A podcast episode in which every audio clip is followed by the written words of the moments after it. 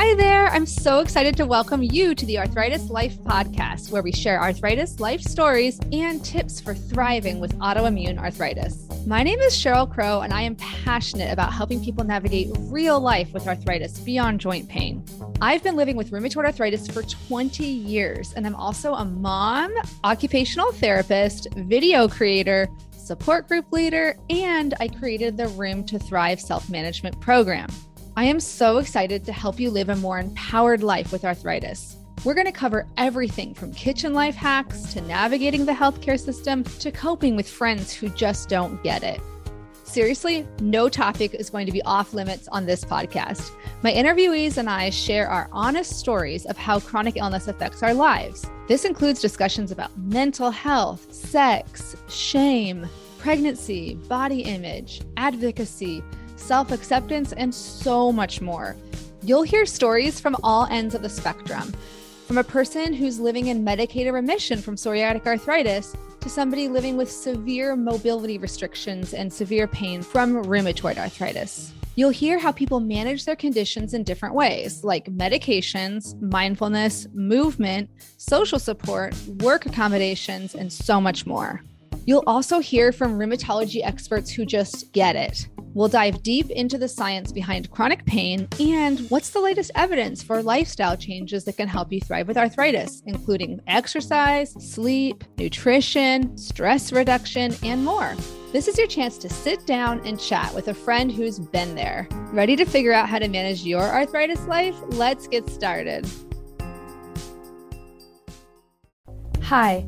My name is Cheryl Crow, and I am passionate about helping people navigate real life with arthritis. I've lived with rheumatoid arthritis for 17 years, and I'm also a mom, teacher, and occupational therapist. I'm so excited to share my tricks for managing the ups and downs of life with arthritis. Everything from kitchen life hacks to how to respond when people say you don't look sick, stress, work, sex, anxiety, fatigue pregnancy, and parenting with chronic illness. No topic will be off limits here. I'll also talk to other patients and share their stories and advice. Think of this as your chance to sit down and chat with a friend who's been there. Ready to figure out how to manage your arthritis life? Let's get started. Hi, everyone. I am so excited today. I have Dr. Kara Wada, the crunchy allergist, to help us all understand a little bit more about allergies, immunology, what is an allergist actually, what are they not, and also her she's going to share a little bit of her own personal journey with autoimmune challenges. So, welcome Dr. Kara. Thank you so much for having me on today. I I'm so excited to be here. We're very, very excited to have you. Um, can you just tell the audience a little bit about yourself and what is your relationship to autoimmune disease? Yeah, so my name is Kara. I am a practicing allergist immunologist, which means I see both kids and adults. I work at Ohio State University. And so I'm in academics teaching medical students, residents, and fellows too through my practice. And I, because I'm at the university, I see the gamut and a, a real breadth that we see in our field. So there is everything from allergies that affect, you know, runny nose, asthma, food allergies, but then things that also delve into autoimmune or immune deficiency. So chronic hives and swelling called angioedema. And then immune deficiencies that sometimes people are born with or other times will develop over time and happen many times along with autoimmune conditions too, which sounds a little bit bizarre when you consider that the immune system may be underactive and overactive in the same human. I'm a mom to two girls and wife to my husband Akira. And two years ago, in May of 2018, I was diagnosed with Sjogren's syndrome, which is an autoimmune condition that I think is most known for drying out eyes and mouth, but can affect other parts of the body too and every there are some different kind of flavors of Sjogren's. For me, I've had a lot of stiffness in my low back that I've dealt with, and fatigue tends to be a big issue with Sjogren's in particular. And had a particularly bad flare that decided to affect my liver, which thankfully has recovered. But all of that was a real eye opening experience to go from seeing these things in my professional realm to then seeing them in my personal realm. And to add a little bit of insult to injury, the same month I was diagnosed with Sjogren's, my youngest daughter, Josie, was diagnosed with food allergy. And I was like, wow, wow. our family just really needs to get our act together. Not that we wow. had a ton of control, you know, a ton of control in in that initial diagnosis. I think there's um, always, not always, but I think many times there's a sense of blame or feeling of guilt or other things, especially when something affects your child. So that was uh, that was an interesting month to say the least. I can't imagine. And I I always find it fascinating if someone is both a patient and a provider in the same specialty when you don't actually get your you don't find out about your medical condition until after you've already self-selected into that specialty. So that's so interesting. Did you self-diagnose or how did you get the diagnosis? So it's interesting. I think for a long time I was that picture of the ostrich with their head in the sand. Um, yeah. I re- I remember seeing my primary care doctor as an intern, so it would have been 2010, and complaining of some low back stiffness. And we did some labs, and there were a couple things that were a little bit askew, but we kind of brushed them off. I was exhausted because I was doing 24 hour, 30 hour calls, and yeah. then blamed it on being a new mom. You know, kind of Absolutely. that fatigue that comes with pregnancy, postpartum, and had a couple other little quirky things happen along the way that I thought maybe there was some something not reading the textbook with my immune system. That's how I kind of commonly describe things that maybe mm-hmm. aren't diagnostic but aren't normal. Mm-hmm. And um, eventually, I went for a dental checkup after I had my second child, and the dental hygienist said, "You know, your mouth looks really dry." I wanted, you know, do you use any Biotène? And I was like, no, but you know, I have been dealing with dry eye. I can't wear my contacts anymore. And I probably should get that checked out. And I think that was really what pushed me to finally advocate to get labs drawn. Yeah. And so I made an appointment with my primary care and I, I kind of explicitly had to ask to have the labs drawn. I'm trying to look at this situation from the outside in but I had to advocate a little bit more for having those labs drawn than was maybe ideal. And I think about how I came into that conversation informed a pretty, you know, um, confident, educated woman, you know, all of this yeah. privilege into this dynamic of the patient and the physician. And I think that's really now very much informed how how I try to interact with my patients too of like, you know, if you're worried about something enough and it's not going to if it's not going to hurt anything, let's just check it. Yeah. You know, let's check the lab or or whatever. If there's something we can do that is not unreasonable and we can work together to come up with your care plan, then then let's do it because if it adds to that ability to validate your experience or help you understand what's going on or we can talk through it i think it's it's important just to have those power dynamics. Yes. Equalized as best as we can. It's never going to be equal. Mm-hmm. um but i think there there probably needs to be an increased recognition of that and appreciation for that and care from the physician side in particular. Yes. Okay. That's yeah. what I that I was like, am I being biased in how I'm hearing this? But yes, no, that physicians no, need I mean, to recognize the patient. The patient has a valid right to state what they want. Is that yeah, and have a conversation about it and and mm-hmm. and try to have some dialogue as to okay, this is why. And and I think that comes up sometimes and I can see the contrary side you know, also of why you may not want to order something. It comes up more often with food allergy. And we were talking a little mm-hmm. bit before about this idea of food allergy, food intolerances, and sensitivities. And there is kind of a distinct role for particular food allergy testing. And so that's where I could see the need for a greater conversation surrounding how will this test help shed light on a situation or not but it's it really all comes down to that ability to listen and communicate and try to build that therapeutic trusting relationship that sadly is missing I think, in our current environment. Everything is so rushed. Yeah. Yeah. And wh- what do you suggest um, if a patient does feel like they're being rushed by their doctor mm. or that they're not being maybe listened to or validated? What do you recommend they do to have a better, either have a better relationship or maybe seek a second opinion? Yeah, I I am a big fan if you don't feel like you have a good trusting relationship or that trust has been broken, that it is very reasonable to seek a second opinion or to see if you can find someone who's a better fit.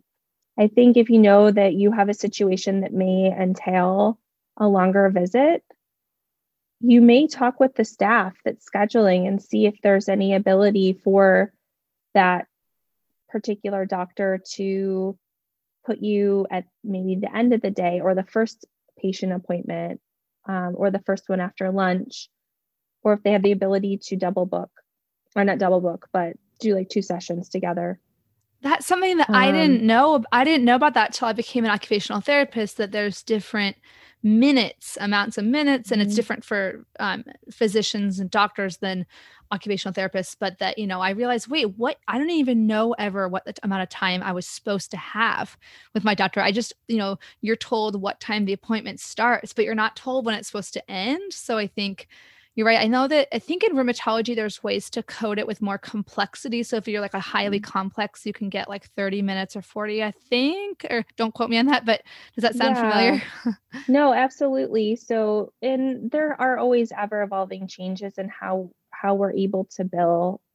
And, and it's, it's sad that it comes down to that, but many times its power is much higher than us mm-hmm. Um, we're in a, in similar ways we're cogs in a wheel, like most of us are in our positions, and there's different amounts of pressure and different styles of practice in different locations. And I think that's one of the neat aspects about direct patient care or these direct primary cares that are have come up is that there is that flexibility.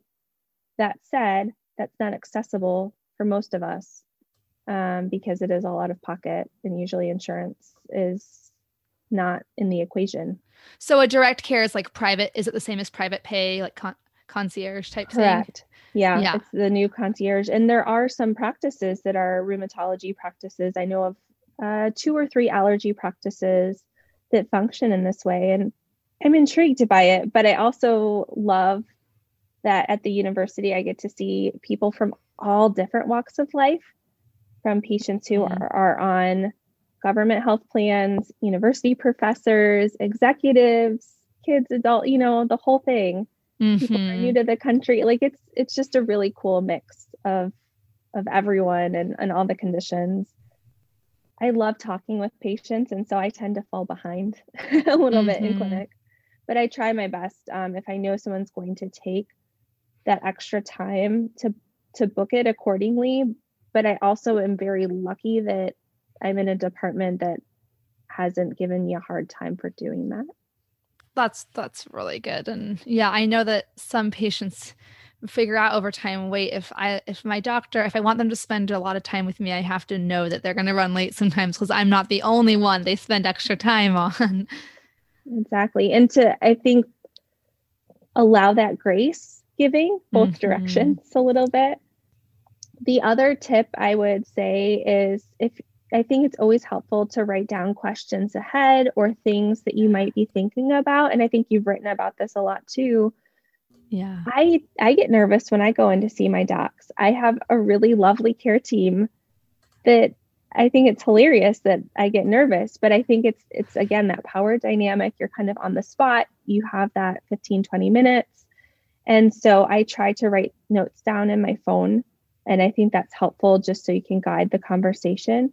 You also may ask the scheduling team when you schedule, how long are the appointments? And that kind of will mm-hmm. give you an idea too of, okay, can do I can I be long-winded or do I need to give the short story?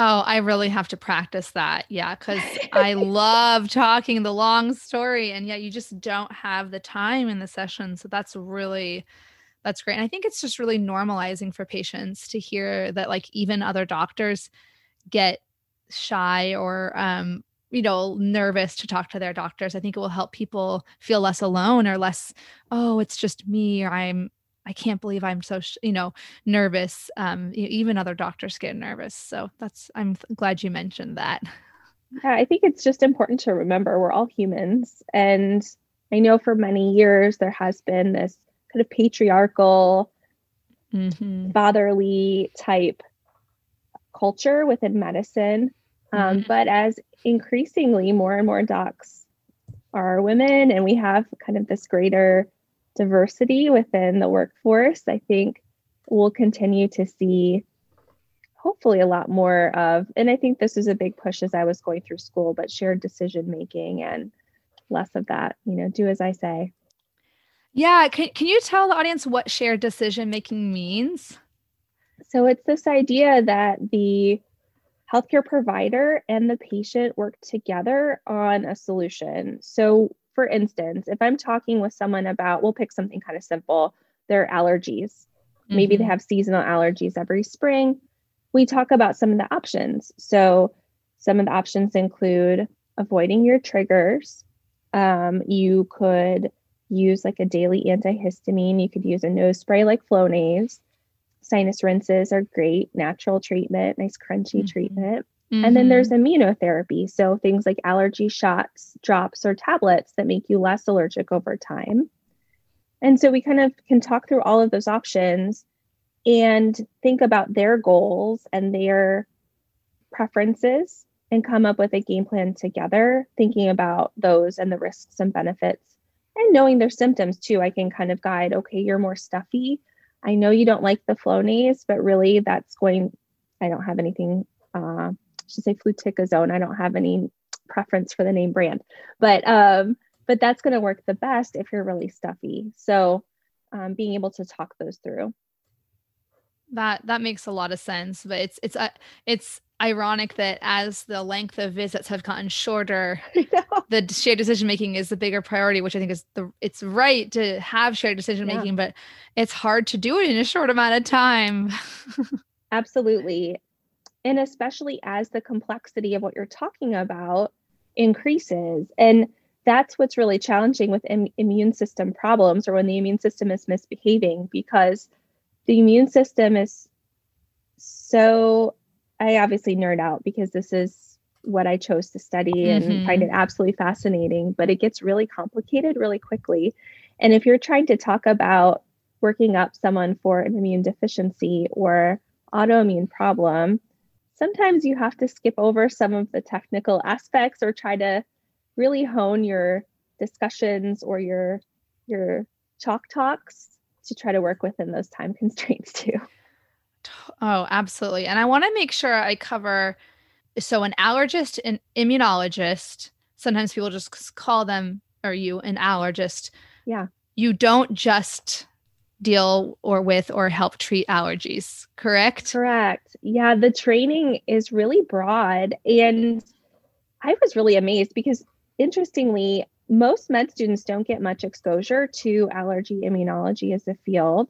Mm. Our kind of sister specialty is rheumatology immunology.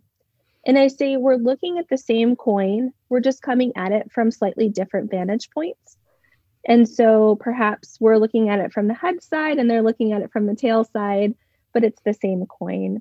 And so okay. as allergists, we tend to focus on the immune system, ability to make a response to things in the environment that it should not. So, different pollens, dust, um, other allergens, food. And we've also focused on immune deficiency, so low immune system or trouble fighting off infection, typically with the exception of HIV and AIDS, because that has traditionally been cared for by infectious disease doctors since it's caused by a virus. I see. Okay. But weirdly enough, so chronic hives is this overlap where it looks like allergy because we think of hives, rashes, and swelling as an allergic process. But mm-hmm. interestingly enough, more often it's triggered by something internal, so something of an autoimmune flavor. And so there's this natural overlap with that condition. And then we know in the one of the more common immune deficiencies I care for, which is called common variable immune deficiency, there are a significant portion of those patients who have autoimmune issues that go along with that condition too. And so there is this, I share so many patients with the rheumatologists and um, a lot of patients with gastroenterology, with inflammatory bowel disease like Crohn's and ulcerative colitis. There's just a lot of overlap. When the immune system decides not to follow the rule book, it doesn't divide down the line of saying, okay, this is outside the body or inside the body necessarily. Mm-hmm. It may just recognize things as the enemy that it shouldn't from several different ways. It's more of a problem with dysreg I say dysregulation, but maybe the brakes are off or the gas pedal is on. Oh, I love that analogy. And yeah, I mean, my personal patient experience has not included allergy and immunology except for just brief testing at one point to kind of rule out like mm-hmm. an allergy that might have been causing you know some of my issues. But um so i never honestly had sat down and thought to myself yeah you can have issues with your you know autoimmunity that are not that you wouldn't go to a rheumatologist for. Like because in my mind i'm like well i have an autoimmune disease. I go to the rheumatologist. So you're explaining that you know you can have an immune system issue that has to do with maybe outside allergens or something internal or genetic that could be mm-hmm. for that you need to seek help from the allergist immunologist. Yeah, and I think each practice, each allergist immunologist has a little different flavor to his or her practice. Mm-hmm. Many in private practice will see primarily nasal, sinus, eye allergies, food allergy, asthma, and I think though as you especially if you are in academics or maybe have a niche practice, then you'll see a little bit more of that overlap with immunology. And there are some allergist immunologists who their sole focus is on bone marrow transplants for these kids that are born with immune deficiency. I mean, it can get pretty super specialized. That was wow. never, I was never that um, that into immunology, but I want to make sure I tie up at one quick loose end, which is I'm guessing people are going to want to know how do you manage your Sjogren's currently? What are some of the yeah. things that work for you? So I love the the whole concept of the word and. So I love using my Plaquenil or my hydroxychloroquine, which is hopefully going to keep my Sjogren's relatively chill. The the problem with Sjogren's in particular, and I think that actually pushed me into this crunchy endeavor is there aren't really great treatments. So it's wonderful what we saw with rheumatoid arthritis in the last, you know, 15, 20 years with the advent of all of these different biologics, which have really been life changing. Sjogren's has not had that development quite yet. And so, for the most part, we have Plaquenil until things really hit the deep end. And then sometimes they'll use something called rituximab, which essentially wipes out about half of your immune system. I tend to see patients mm. who have longstanding problems after rituximab. So that I personally have a little bit of um, hesitation, concern, just from from my experiences. You know, kind of um, wow. projecting onto onto that, but um, but very helpful medication when it's needed. Mm-hmm. So I, I'm on that, and then I have found that as I Grow and Evolve, I have been trying to set up my daily habits as best able to support my health and to support my healing. And so I've really looked to the framework of anti inflammatory living techniques. Mm-hmm. And there are, it's not this, it's not the sexiest stuff to talk about. It's, you know, those things of like trying to wake up at the same time every morning so that I, I give myself enough time to stretch, to get a little bit of meditation time in because I know that that helps keep my attention and my brain fog better in check. Mm. Um, it also helps keep my anxiety better controlled.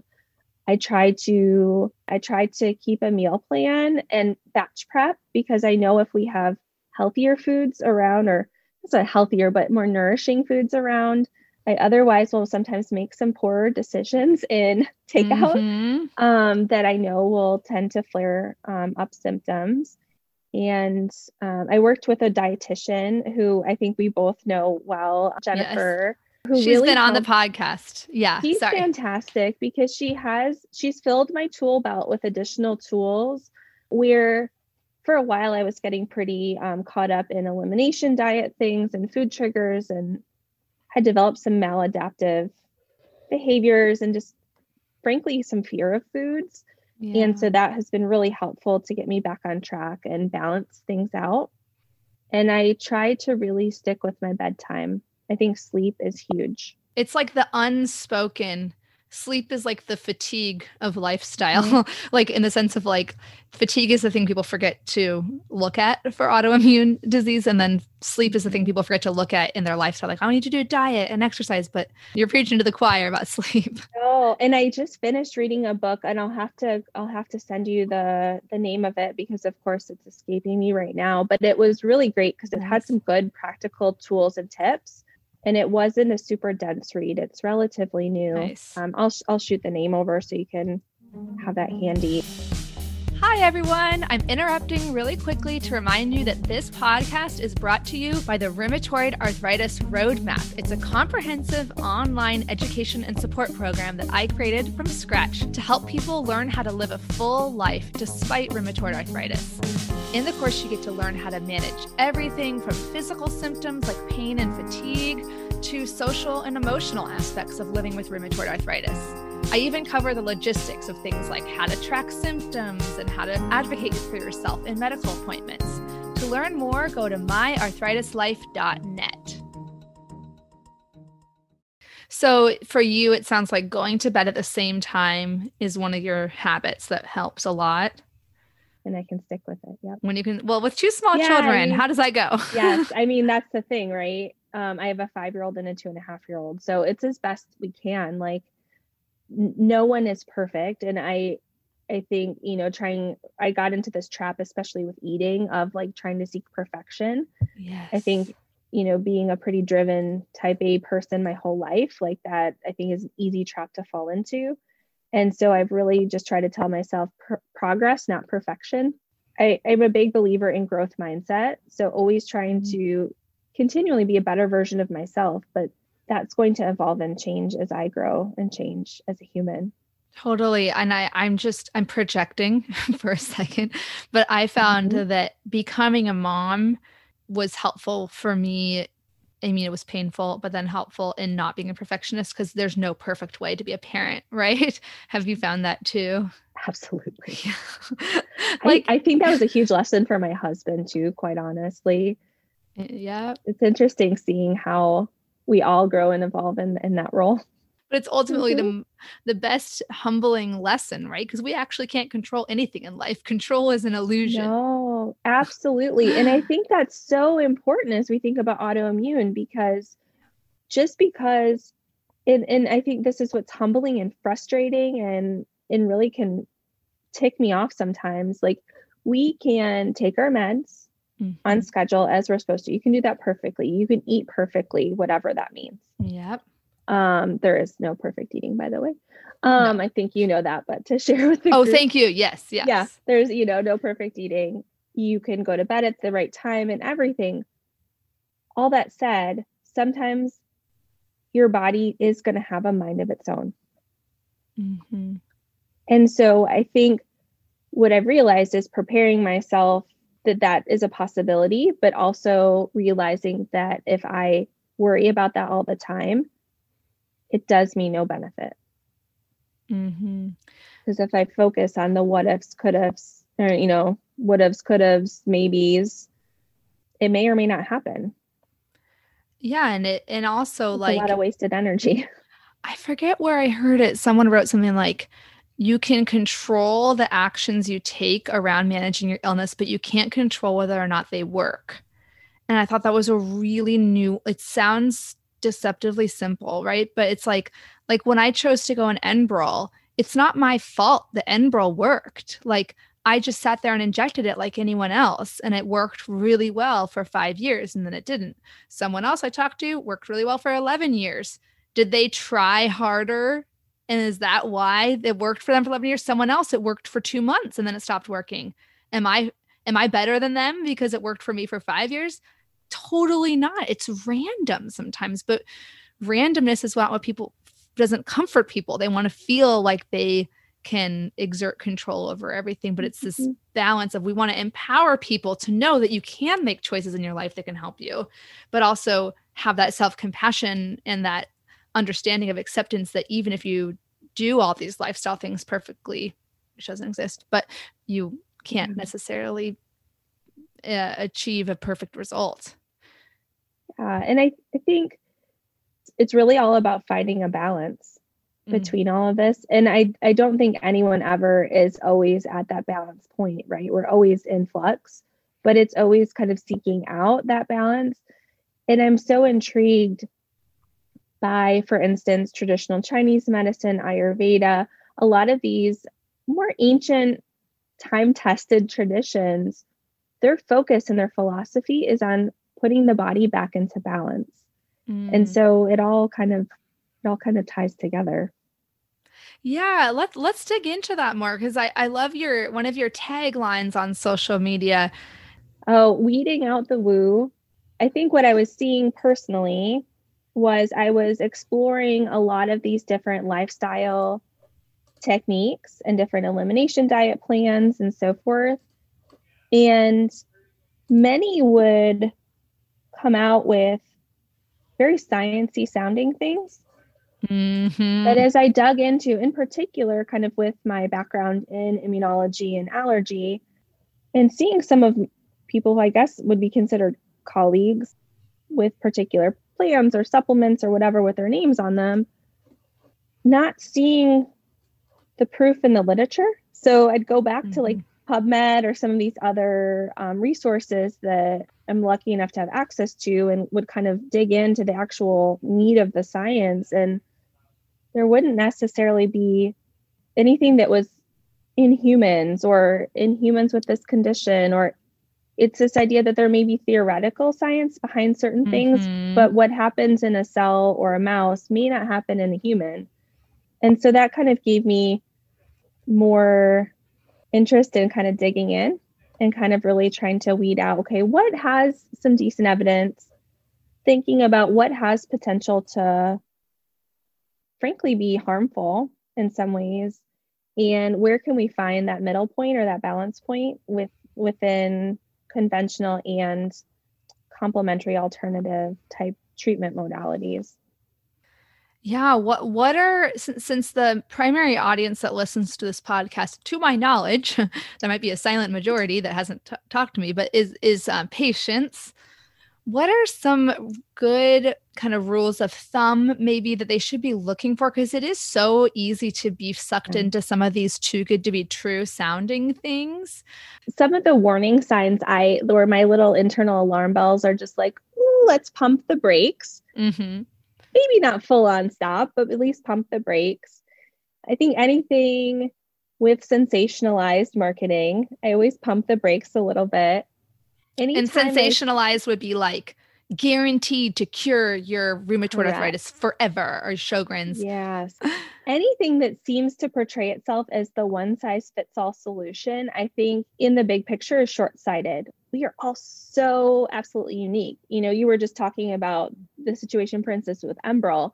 I think we're realizing more and more, you know, certainly our DNA is unique, our own personal history Mm-hmm. And then increasingly, we're realizing that it may not just only be our own personal history, but that of several generations back with like epigenetic yes. type changes. And then our microbiome on top of it.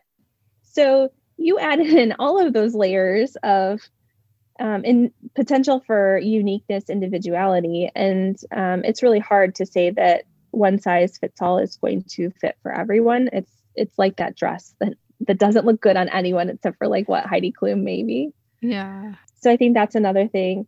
Anytime I see a a doctor in particular, I've seen a lot of physicians and docs do this, but with their name on the bottle of the supplement. Oh, okay. Or I always just like do a little timeout because where I come from, from our like from how I understand kind of medical ethics, and so it just gives me pause to at least go back to the literature and check it out because they mm-hmm. have a pretty significant financial investment in in reasoning for selling you that product. in particular for those who are in the US that are listening, anything that is a vitamin or supplement, what is actually on the bottle is not necessarily what's in the bottle. So there's there's no one looking out for you for that. And there's very minimal oversight in the safety. And I have gotten sucked into. Tell a little story. We'll go back to that liver episode. So okay. I, after my diagnosis, I was like, okay, we're going to get healthy. I'm going to do green smoothies. It was summer. I love smoothies in the summer. It'll be a great way for me to get some extra veggies in and for breakfast that has to be healthy. And so I saw some really awesome marketing on Facebook because I wasn't on Insta yet. And it was for some supplements that were food based. They were superfood based. And so I thought, oh, well, this has to be safe. It's food based. Right. You know, because I kind of knew to be a little bit cautious of supplements and so forth. And I got it. Actually tasted delicious. Thought I was doing a okay. But then in like six to eight weeks later, I had developed fevers, like daily fevers. Hmm. And about two weeks into that, whatever that was, I figured it was viral something. I was really fatigued, fevering and I turned yellow and got itchy. My liver enzymes were through the roof. I ended up with an ultrasound, a biopsy, a liver specialist, and the pathologist, so the docs who look at the little chunk of my liver under the microscope, looked at OSU. They're like, well, we're not 100% sure what's going on. It's not like hepatitis A, B, or C. It's not the typical viruses. We want to send it to the NIH anytime they say they want to send something out, let alone to the NIH, I was like, okay. So does that mean it's really serious? Well, it just meant that they were scratching their heads and I knew Oh, that they don't know. Yeah, yeah and I I knew the pathologist at the time I had met through some some like women leadership things and I knew she was really great. Like she had actually was one of the authors for a GI pathology textbook and I was like, oh geez, if she doesn't know what's going on, what's oh, going oh, on? Yeah, if the textbook author doesn't know, yeah, who do you go to? I know. So they sent it out and what ended up coming back was we're not exactly sure. It doesn't look like you have permanent damage or scarring. So that was a relief. But they said this very well could have been from either medications or supplements or vitamins you were using. And I was only on the Plaquenil, which is known to be pretty darn safe for the liver. Mm-hmm. And so, in the meantime, my liver specialist had said, stop these damn supplements, superfoods or not. And I reported it to the company, but I mean, they just paid me lip service. Wow. And so it went away when you stopped. Mm-hmm. Yeah. And, but admittedly, during that time, though, I also decided to try AIP and, you know, did some other things too mm-hmm. because I was desperate to try anything. And AIP stands for auto uh, autoimmune autoimmune protocol or protocol. Yeah. yeah, yeah, which is a paleo based. And I just yeah. and I've said this so many episodes, but um so I I had gastroenterology issues prior to my RA di- diagnosis because of my history with GI issues. I like kind of I find all these the diets very overwhelming because mm-hmm. I'm I also have developed SIBO twice or SIBO, like small mm. intestine bacteria mm. overgrowth. And so like they don't, they're not all compatible with like the way I have to eat for my stomach. And that's where I think this idea of really needing a personalized care plan is so important. Mm-hmm. And I mm-hmm. think I think it's really interesting. Like I did a little bit of extra training in medical education mm. just to try to be a little bit better teacher mm-hmm. to students but there's this concept that i'm sure comes up a whole lot more in more you know educational like programs like education majors but mm-hmm. this idea of sometimes you don't know what you don't know. Oh yes. and like i felt like i knew a good amount about nutrition but i but i didn't know what i didn't know. And so then working with someone who that's their jam was really really helpful and that's where I think having a team based approach is so important as you are navigating through some complex stuff. Yeah, and so many patients don't even know to ask for referrals. You know, I'm telling people constantly for, you know, even occupational therapy, physical mm-hmm. therapy, you know, maybe if you're having a hard time with exercise or range of motion, you might get referred to a physical therapist, but occupational therapy is we're we help you with your activities of daily living. And if, if you're like let's say a new mom who has you know, um, like back pain from Sjogren's or rheumatoid arthritis, you know, hand pain, and is struggling with like literally daily tasks like folding laundry or holding your baby or like that, we can actually help you with that. Like you can get your insurance to pay for a session with the somebody to just guide you through. And a lot of times people just don't know. They think they have to navigate it all on their own. So yeah, you're and you're right with nutrition too. People think, oh, I'll just try yeah. these diets, you know, not even thinking, oh, I can go to a registered dietitian, you know, nutritionist. Yeah, so absolutely. So, and yeah.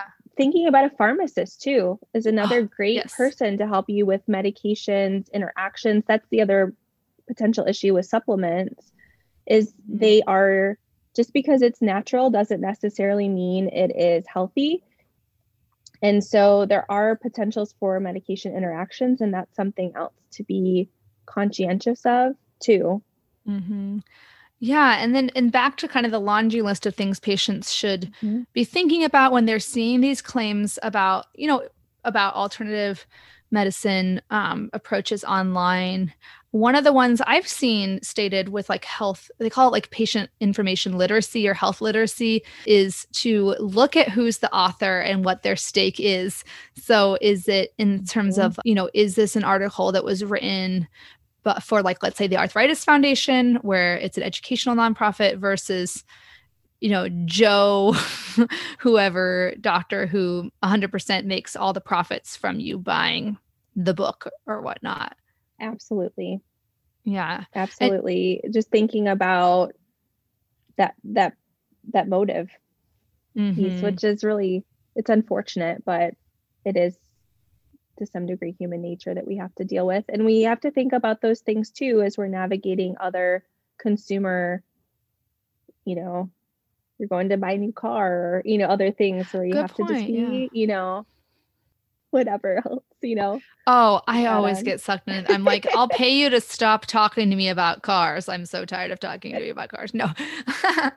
I think it's a very tenuous balance. And I in in my little rheumatoid arthritis roadmap online course, quick plug. No, I, I talk about like balancing being open-minded and skeptical because mm-hmm. like you don't know if something, especially if it's new, right? A brand new thing might come out and you know at the time maybe there's not a ton of evidence for it, but you it might benefit you to be open minded in that case to say, well, the evidence hasn't mounted a lot yet, but maybe it's like going to come soon. Like the mm-hmm. evidence is just starting. Or is it that, you know, this is actually just going to kind of be a flash in the pan and not help me? Like, how, like balancing skepticism and open mindedness, that's been one of the hardest things for me with living with this mm-hmm. for 18 years. Is that, would, is that also hard for you?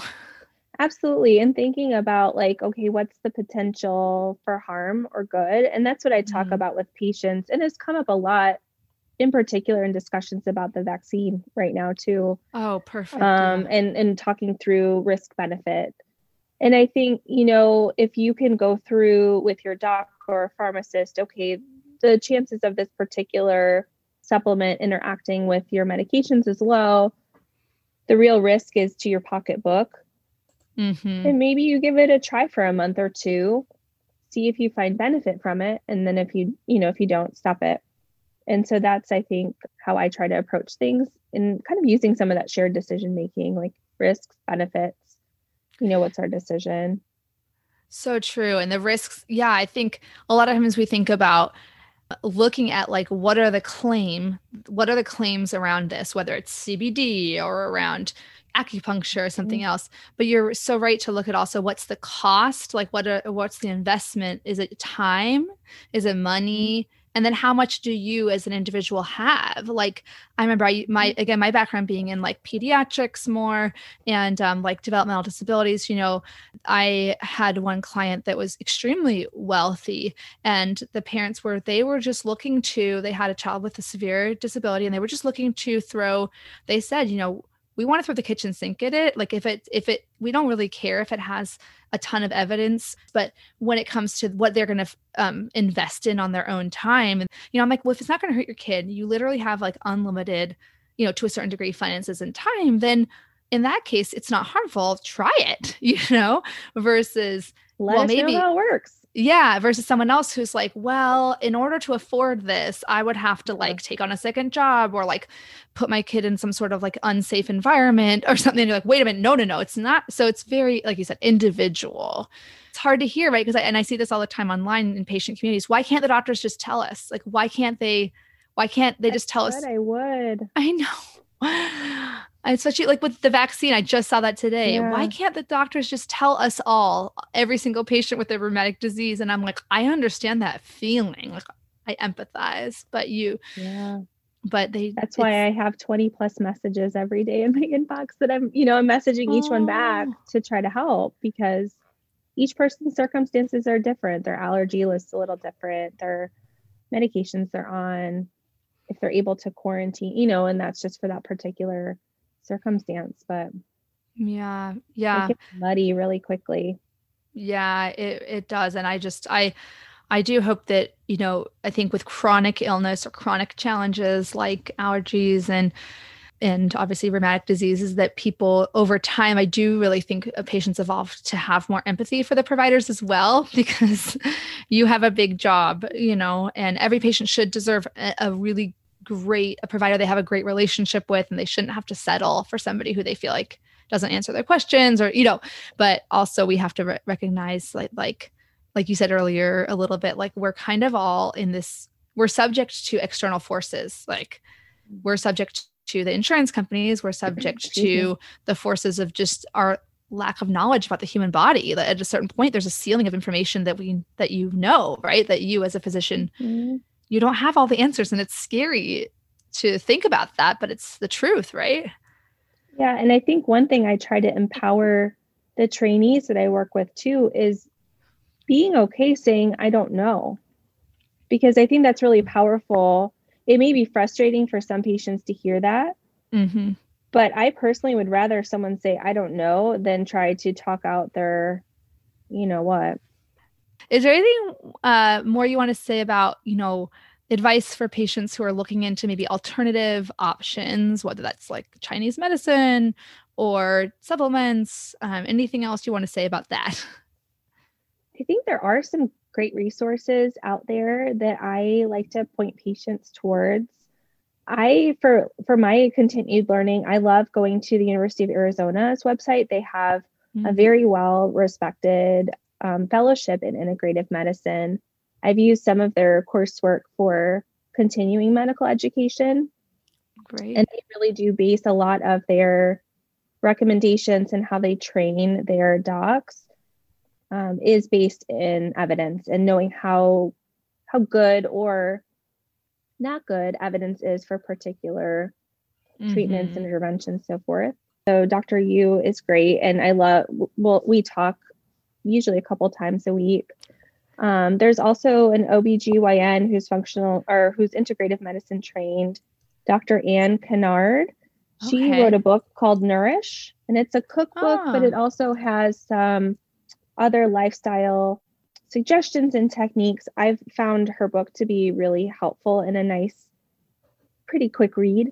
So that's another resource. And she she's not as active on social media, but does give presentations and everything pretty often. So nice to know. Because again, the places that are um, not valid have gotten so savvy nowadays to try to make their websites look really valid and look, yes. yeah. And I think the other thing um, that I am weary of when I hear mm-hmm. docs talk about, oh, these are the lab tests your doctors never order sometimes there's a reason for that. Oh, like your like doctor doesn't want you to know that there's this special thing because yes. it will put them out of business or something like that. Correct. Yeah. And um, this comes up quite a bit with, for instance, we were talking a little bit before we started, but food sensitivities and food intolerances. Yeah. Mm-hmm. And you can go to Target now and you can pick up a food sensitivity test. Mm. The problem is the technology, especially in particular with that one, is it looks for proteins in our blood called IgG proteins or immunoglobulin G. Mm-hmm. In a lot of our food allergy research that is coming out and is really rapidly evolving area of study, we're actually seeing that IgG for foods may indicate tolerance to particular foods. So. the science just doesn't pan out when you look to see how well does this help me figure out do I need to take this food out or not? You still either need to think about an elimination diet or a food symptom journal to figure out what those trigger foods are. If there was a quick and easy, relatively inexpensive test for me to order for patients, I would have ordered it for myself yeah. months ago, years ago, and I would be ordering it every day in the office. Yeah. It's just not there. It's hard. It's hard because I like I feel like I'm often giving people like truth bombs, you know, that they don't mm-hmm. want to hear. Like we all want to hear that someone out there has the answer. Someone's figured out the magic wand, you know, but mm-hmm. how to and continue to empower patients to say, you know, there isn't a magic solution, but here is what we can do that we know works. You know, we know absolutely that anti-inflammatory overall, you know, patterns is work. helpful. Yeah, and there are ways to to kind of hack our ability with behavior change and thinking about ways of making it easy on ourselves, making things fun. Mm-hmm. And like I said, it, it's not sexy, but it works. no, I love your idea about pre um, making the meals ahead of time, making it just easy and convenient to pick up a healthy snack, and yeah, making it fun. I I love I love that. Anything else you'd want to share just about any topic? I know people are going to have a million mm. follow up questions for you after listening to this, but for the most part, I think one of the things I I really have learned and come to appreciate uh, most of us don't need a whole bunch of supplements. You mm. can get most of what you need out of what you're eating, um, with some exceptions. And you know, being on particular medications, especially for RA, like methotrexate or corticosteroids, mm. that may require some supplementation. But for the most part, we don't need much. So I mm-hmm. think that's helpful. I love helping people save money. So that's I love talking about skip the food sensitivity testing and and maybe think about working with um, your doctor or a registered dietitian to think about what supplements you actually really do or do not need. Mm.